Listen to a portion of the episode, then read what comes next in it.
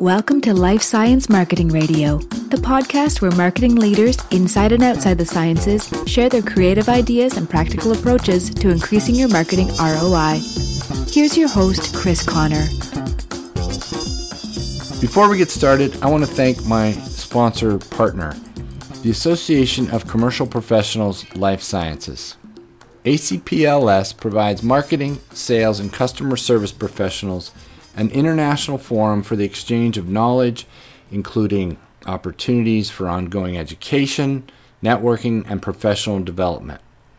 Those networking and development opportunities have been very valuable to me personally, and I believe would be equally valuable to anyone listening to this podcast. To learn more, visit acp-ls.org and while you're there, subscribe to the newsletter to receive content and activity updates. Now, let's get back to the show. Okay, I have an interesting topic for you today. My guest is Jonathan Price, and Jonathan has worked with an A to Z of big name clients, and he regularly teaches online classes in information architecture, content management, XML, as well as technical and web writing. And today we're going to talk about managing structured content through XML, which he'll explain, for customer acquisition, retention, and satisfaction. This episode, you'll notice, starts very abruptly. I was asking him some questions in advance about life science websites that I had pointed him toward as an example. And I was already recording. We got well into the conversation, so I decided to just let him keep going. Jonathan is explaining what he looks for and what he found with respect to how a user might look for answers on your site. I wanted to see what uh, what exactly is life sciences uh, and what kind of challenges do they face in marketing. So I took took a look and one of the things that really struck me was we had been talking about the need for starting with what customers want to know, the, the kind of questions they have, their needs at different points in the life cycle of the sale. And obviously, it's great to start out by having questions and answers. So one of the things that I, I look for is a good FAQ. And I think a lot of customers think, okay, it's more like a conversation. So I'm more willing to go to an FAQ the problem that I ran into when I've I've looked at some of the life sciences sites is that there are an awful lot of questions and an awful lot of answers. And so it's hard to find the particular question that I have um, in the midst of all of these um, many, many, many good answers. Let, let me give you an example. On one site, there's a search. And the whole idea is really good because clearly scientists like search. They prefer search to browse. They feel like they're going to be able to pinpoint what they want. Um, and so you need some form of advanced search. And what this group was doing was saying, okay, first type, tell me what kind of resource you want, like an FAQ, a protocol, uh, selection tools, troubleshooting guide, anything. So you pick one. I picked FAQ. And now, okay, now you can also refine your search by putting in a product name or number, an application uh, such as cellular analysis or cloning, DNA amplification. You put the, you select that, or you have a category uh, such as cellular analysis or glycobiology. Okay, so you now you hit submit. And for say application, cellular analysis, 101 results. Cloning, 1,160 results. DNA amplification, 465 results. And there they all are. This big, big, big, big list. And if you're really lucky and patient, you can find maybe your question. Maybe you won't. Um, so the problem is that they they don't let you dig any deeper. And So you're stuck at, at a level where you're not going to likely find your question or get the answer you want. Now, that is a real problem in addressing what customers want. It means that they're not going to, they come to your site, they, they do a preliminary search, and they get too many answers.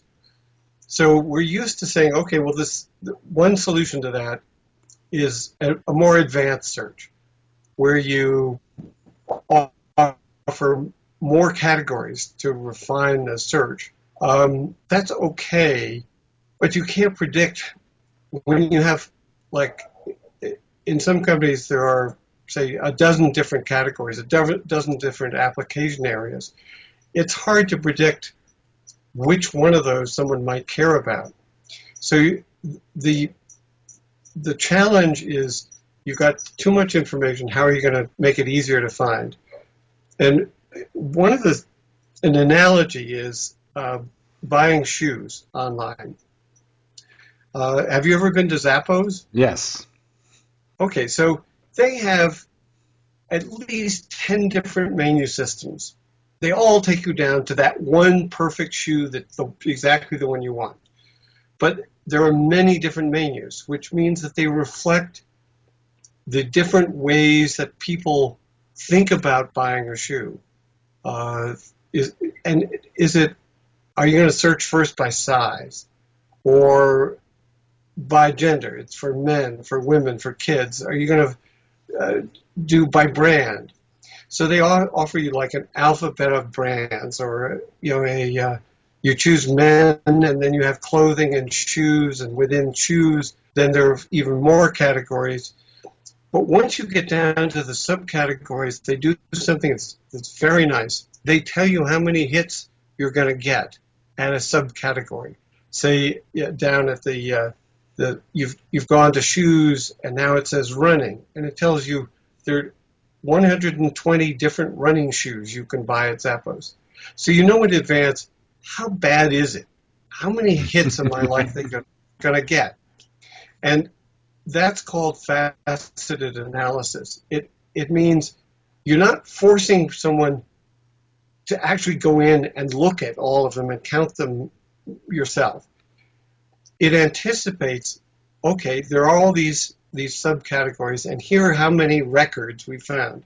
So this is database thinking. It's it says, okay, there are 120.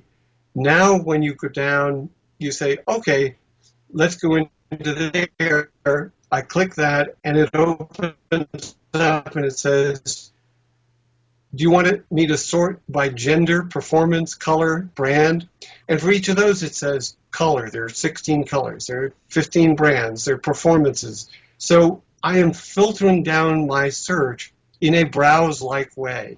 I'm browsing down the set of possible results in, in there. And they, this is called faceted analysis. It just means that for every, say, think of, for a particular shoe, there's a record, a database record, and it has a bunch of fields, such as specialty, gender, performance, color, brand, and each one of those has been filled out. And therefore the system can say, tell me how many shoes with the Nike brand that are running shoes are available before I even click it and say, show me, show me these things. That would be a big help in these sites where there are many answers and many products, many applications, many categories. The, the is in a way to think database. It's not some of these searches almost are document based. They're they're thinking, okay, we're gonna we have a single question and answer. That's a document. We're gonna give it to you, and here's a list of all the documents. Good luck. Right. But it, it's disappointing to the to the user. So, how would you go about solving that problem? One way is by hand. You go back to every record you have and you, you say, these are the categories that we think people are interested in. Better would be you go to customers and say, okay, you're you're in the cloning business. What actions do you take? What tasks do you take? What actions do you perform? Okay, and what are the terms for those? Now, let's see where those terms show up in our all of the information that we've got so that we can find them for you later. Um, that means you're building a persona, a picture of each type of customer, usually a scientist of a certain level and interest, and what are they interested in, what are their tasks, and you take the names of those tasks and build a list. And we, we're going to be sound scientific and call it a taxonomy. It's really an, a hierarchical list of all the concepts that your customers care about. And again, the analogy with Zappos would be okay, people think in terms of shoes being for men, women, or kids. They think of them for some sort of purpose like sports. They think of them from a brand. Okay, all of those are going to be categories in your, your taxonomy. Right. And you're going to apply those and somehow by hand or by software, you're going to apply those to all the records in your giant database. And these these companies live and die by databases, so it's not something new. They already have the data, and it's already what we call structured data, in that it's pre, it's it's well organized to a point. It's just they need to go a little farther because they've got so much of it. Okay, so I want to stop you there. So I'm going to include that in the podcast, even though when I first asked you that, I was just trying to understand where you were going to go. But now that you've said that, and I will figure out how to make this work in the audio. but now you've introduced that topic, and I think it was a, a, brilliant example of you go to a site and you search, and now you're going to find out that you're going to get some unimaginable number of records, and hopefully, but unlikely that the search mechanism on the site is as brilliant as Google is at figuring out what you actually meant, yeah. and and you're going to be overwhelmed. And you've um, given an example of Zappos where you get to see how many records you're going to have to dig through to find what you want. And so we're talking about content, uh, structured content as data. So that's that's the topic for today. Really is is thinking about your content as data yeah. and how you organize it. And you, I think you mentioned XML, but that's how we. That was the original reason I connected with you. I read an article about create once, publish everywhere on the ACPLS blog. So now let's let's talk about that content as data and then describe XML because I think people have likely heard of it. They may have even seen it. It looks a little like HTML, but it does something somewhat differently. So if you would explain that that whole idea of content as data and what is XML and how it works. Yeah, sure. So uh, XML is the extensible markup language. So markup we're familiar with. Markup is things like uh, you, you circle something and you tell the, the writer this should be in italics. in X, in HTML, we put tags around content. In XML, the tags are just a little more meaningful than in HTML. The tag says emphasis, and that means it should, to the style sheet, it, it should be bolded. The, we're categorizing the information in XML. XML is just a, a machine for developing tags it lets you say, okay, this is a biography and this is a book about the person, or this is the package insert, and in the package insert, this is the result of the FDA analysis. So that later we as per- humans, we can find it quickly by looking at those tags, but also software can come back later and say, oh, let's excerpt this FDA analysis and we'll use it over here in our brochure. So the XML tag lets software find the particular piece of content. Compare it with HTML, where all it says is H1, heading, paragraph. it doesn't say what the paragraph is about. What XML does is lets you create tags that meaning give meaningful labels to your content, such as, as this is the topic here is cloning. And in this section, we're doing the introduction to it, and here is the here is an application. And each of those would be a tag that so you get to make, right? So that's one difference is you you, get, you define the tags. Exactly, because for your particular business. Now, these days, because XML has been around for quite a while, each industry has its own set of tags that you can start with. And that generally, if you're in a medium to large company, the IT folks know where to get this list of tags and they know how to create the tags. You're, you already have a source of tags in your database.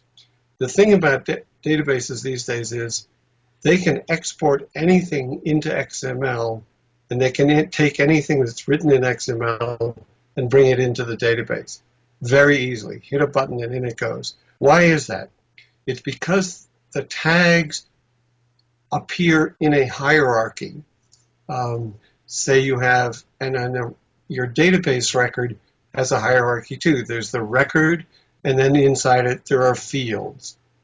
In a in an XML document, there's the major topic of the document, and under that, a series of other topics that are going to be covered. That those labels, those tags, correspond to field names in the database, one for one, letter for letter. So the database looks at the looks at the XML document and says, "Oh, I recognize all of these tags, and I will just grab whatever is between the tags you know how in HTML there's like an opening tag and a closing tag. The database says, oh, I, I know where I am. I'll take the content that's between those two tags and I'll say that's the value to put in my field. And so it can zip through a whole XML document and rip it all off and put it into a database very easily. And in turn, you can reconstruct or you can have the database output from a set of records into an XML document, which is basically all text. It's text only. It's not formatted. It is not a Word document. It's not, not yet a PDF. It's just text. That means that any software can then manipulate that text document to make it look pretty. You can use a style sheet in your web server to deliver a mail page if you want, or you can use another piece of software to turn it into a PDF with formatting. So the, the value of XML is that it, it's it's neutral as far as what it looks like. It it is not it has no information about formatting. So it's not like a Word document that has thousands of Microsoft tags hidden behind the scenes. When you press return in a Word document, if you ever get a chance to look at behind the scenes, there's like 40 different tags that apply to that paragraph. They're all about format. That the margin is one inch, you're using Gill Sans 14 point, it's bold, it's red. All of that information is hidden in that little paragraph return at the end of a paragraph in Word. All of that is junk as far as a database goes. It is of no interest to the database. All it cares about is what's the value of the text that I have to put in a field. Okay. And that's where XML okay. helps. So I want to. So now we have an idea of what XML does, how it works. Now let's talk a little bit about how we can use it. So I'm thinking I know you've talked about using this in technical manuals to assemble uh, information, and maybe different customers of a company want um, different versions of a manual, but of course you want the same technical content. But let's talk about it from the point of view of marketing content. What kinds of, how do you see it being used there if people could do something similar? There's not a sharp distinction in the scientific world between technical information and marketing. Sure. A scientist, a scientist buys based on what they like to think of as facts. They they need a lot of information, a lot of data, and they're comparison shoppers. If they don't get the information from you, they're going to go next door and look. And if they get the information there, they'll feel more confident. Now, as we've just talked about, it's hard to find that information. And they would like to be able to pinpoint just the, the key facts that they think for themselves are the most important. Now, there are two stages. First, they have to find them, and second of all, they have to assemble them in some form that they can share with their colleagues, go to their boss and say, I want to buy this, and here's why, and here's the long printout of all the material that makes the case for this one person buying this one product from you. That means, you know, in effect, they need to be able to first find the right records in the database and then export them into XML and have that XML assembled by you into a nice PDF document that looks pretty and they can print out and take to their boss. So the, the first problem is finding the information. The second problem is formatting it, which is relatively simple if you have tags. You say things like, oh, it says that the name of this document is such and such. That seems to be a title, so we'll make that 24 point bold. Uh, th- this section called additional details seems really less important. So we're going to just make it regular text um, and 12 point, and uh, it's not it's it's going to appear less important because the formatting is less important. In that way, if we can let people find the right the, the information that they personally want, we should be able to offer them the chance to assemble that in a bundle, call it a document, an XML document is what it would first appear as, and then say format it nicely as a PDF, and software can do that. It's really that is not a complex task. Whatever we see these days on a website is being formatted by a style sheet. The same thing would be true here. The style sheet basically says, oh, additional details formatted 12 point Gills Gill Sans and, and uh, that's it. So what we're looking at, the, the biggest challenge is to uh, figure out how to help people find the information.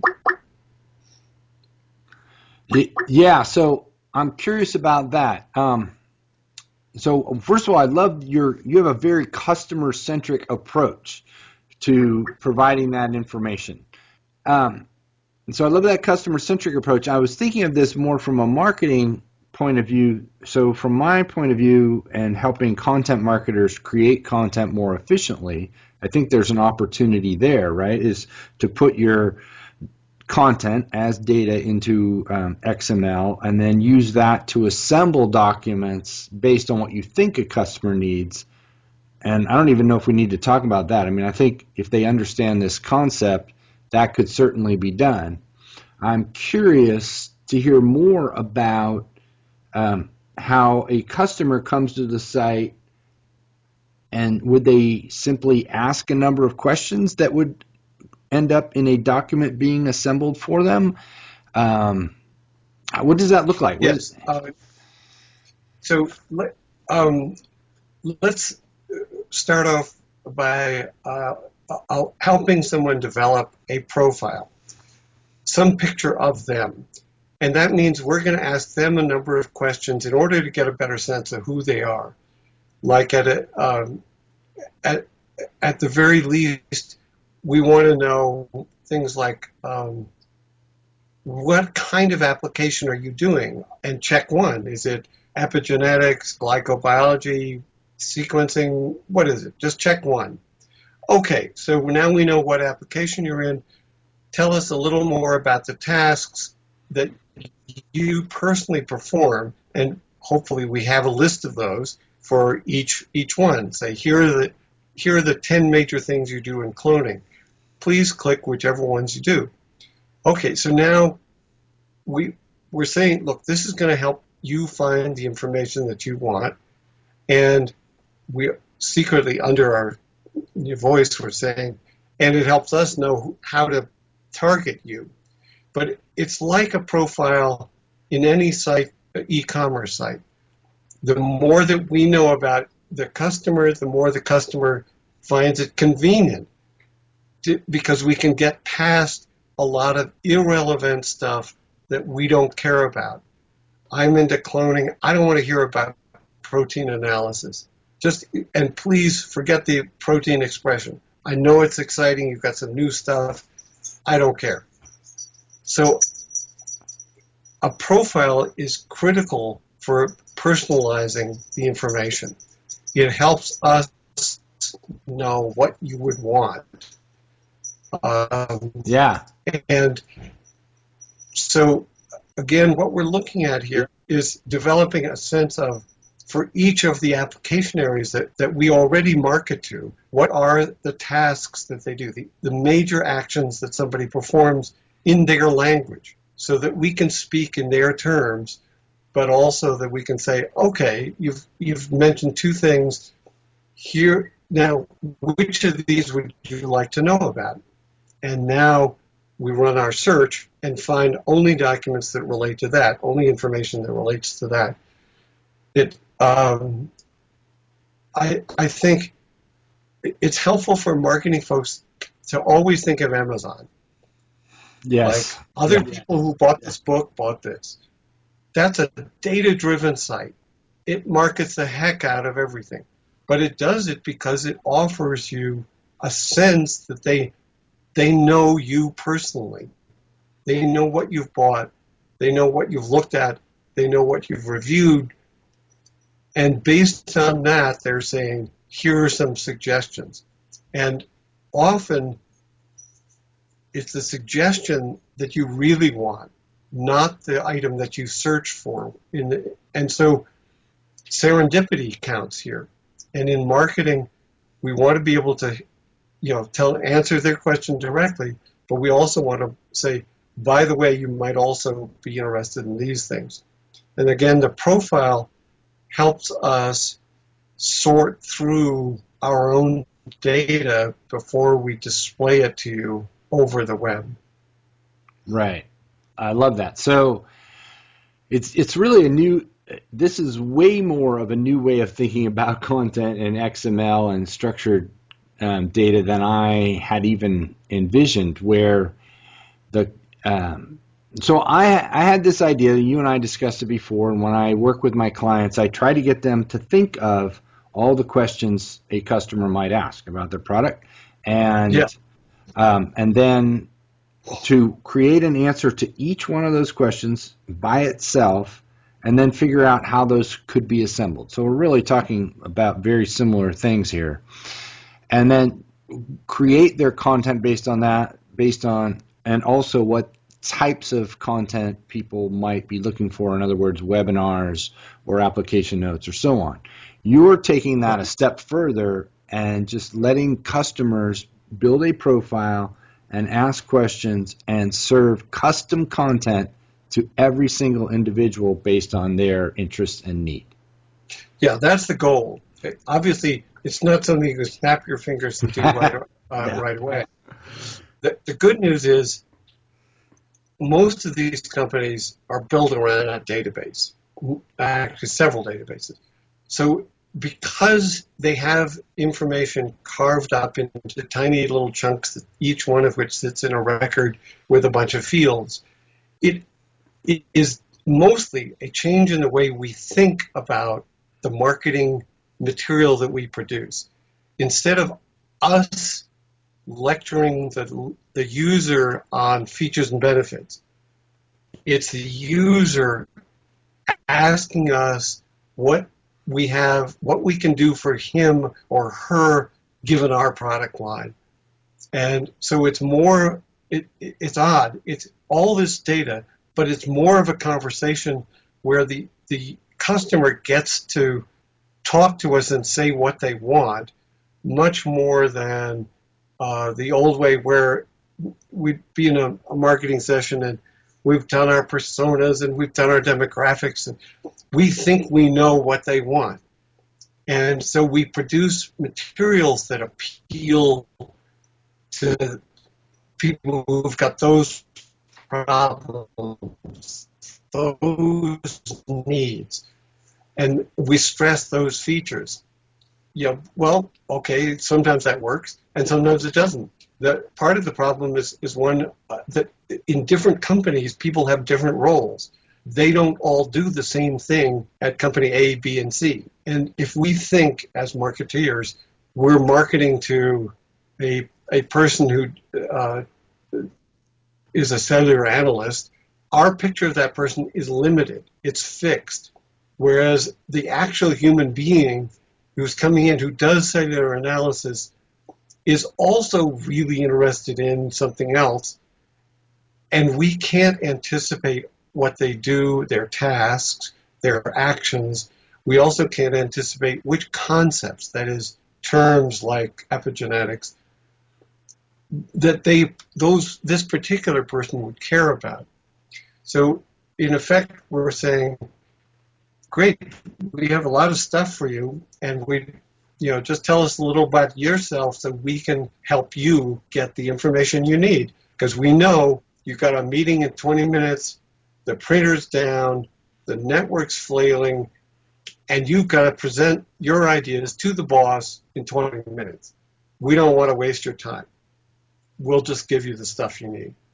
I love that. So let's, I want to wrap this up talking about one more thing. So you mentioned in the article that I first read that when you assemble content in this way, um, it, it has a different feeling because it, it wasn't written with transitions between sections and so on. And I'm curious where you see that going, how that's going to improve. And when you and I right. spoke before, I mentioned it's staccato. Yeah. Now, I mentioned the example before. I used to listen to weather radio when I was doing a lot of sailing, and obviously there was a machine reading text in a very mechanical way. Now I ask a question to Siri on my phone, and she talks to me in the same way you would. Somehow, that software has learned how to speak. Can a software learn how to transition so that the content that we deliver in a written form sounds more like a story or more natural than it currently does? Is that a possibility? Yeah, it, yes, I think so. And oddly, it's because of this data approach. Um, you know, it's like we ask Siri something now. Siri asks us back, like, which application are you particularly interested in? Right. Now we know from phone menus how awful this can be, but increasingly we we can do it that way uh, better than these the chat people, but we also have to write scripts for the chat people. All of this is what what the IT folks would call a branching diagnostic.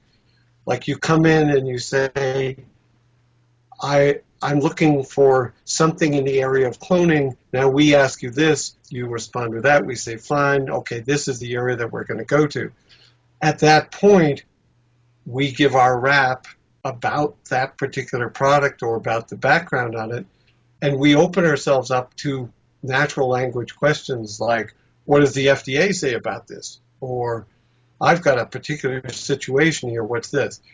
So that a lot of what we're going to be providing to the scientists and researchers is facts. It's numbers, it's it's data. So they at that point they just want the facts. They're very suspicious of what they call marketing. They're they're they're quite impatient with anything that has a lot of adjectives and that talks smarmily about, oh, oh, you know, it's it's an enterprise-wide solution. They could care less. They, but they do want answers to their questions. So I think as long as we can chunk this material so that it does answer particular questions or, or directs them to a particular page in a site, we will be responding to them in the way that they want. The, the, what we're using, where things seem staccato particularly is, okay, we write a whole brochure, or we say we assemble one of these XML documents we were talking about. The pieces were not written in sequence. Yes. So one thing comes after another and doesn't appear to be uh, flowing. Uh, that's painful for us as writers and as marketeers. But for your customer, it's not so painful. It's the good stuff. And all that fluff, with you know, the stuff we work on hours and hours, Yes. all that that verbal stuff gets is eliminated, or at the best, it goes at the end, where we put in the standard boilerplate about how wonderful our company is and how we're eager to serve. That goes at the end. But first, all this, these factoids, these tables, all that stuff goes in at, at the beginning. And again, it's serving. It's it's not beating the customer with you know um, slogans. It's saying you've expressed interest in this. Here are the facts. What else would you like to know? It's it's like marketing in, in nouns and verbs, not adjectives. I love that. I mean, it's uh, it. You've opened my mind to a new way of, of doing things, and it's really it's more customer oriented than I imagined. So, um, I really I really appreciate this conversation. Um, I've learned a lot. It's it didn't go quite where I thought it was going to go. I mean, in general it did, but I definitely learned a few things that I did not expect from this conversation. So, Jonathan Price, I really want to thank you very much for your time today, and um, I'm looking forward to putting this one up on the website. Okay, thanks a lot. It's good to talk to you. And thank you, listeners, as always, very much for joining us. Remember that a rating or review on iTunes is very much appreciated, and I will talk to you again soon. Bye bye.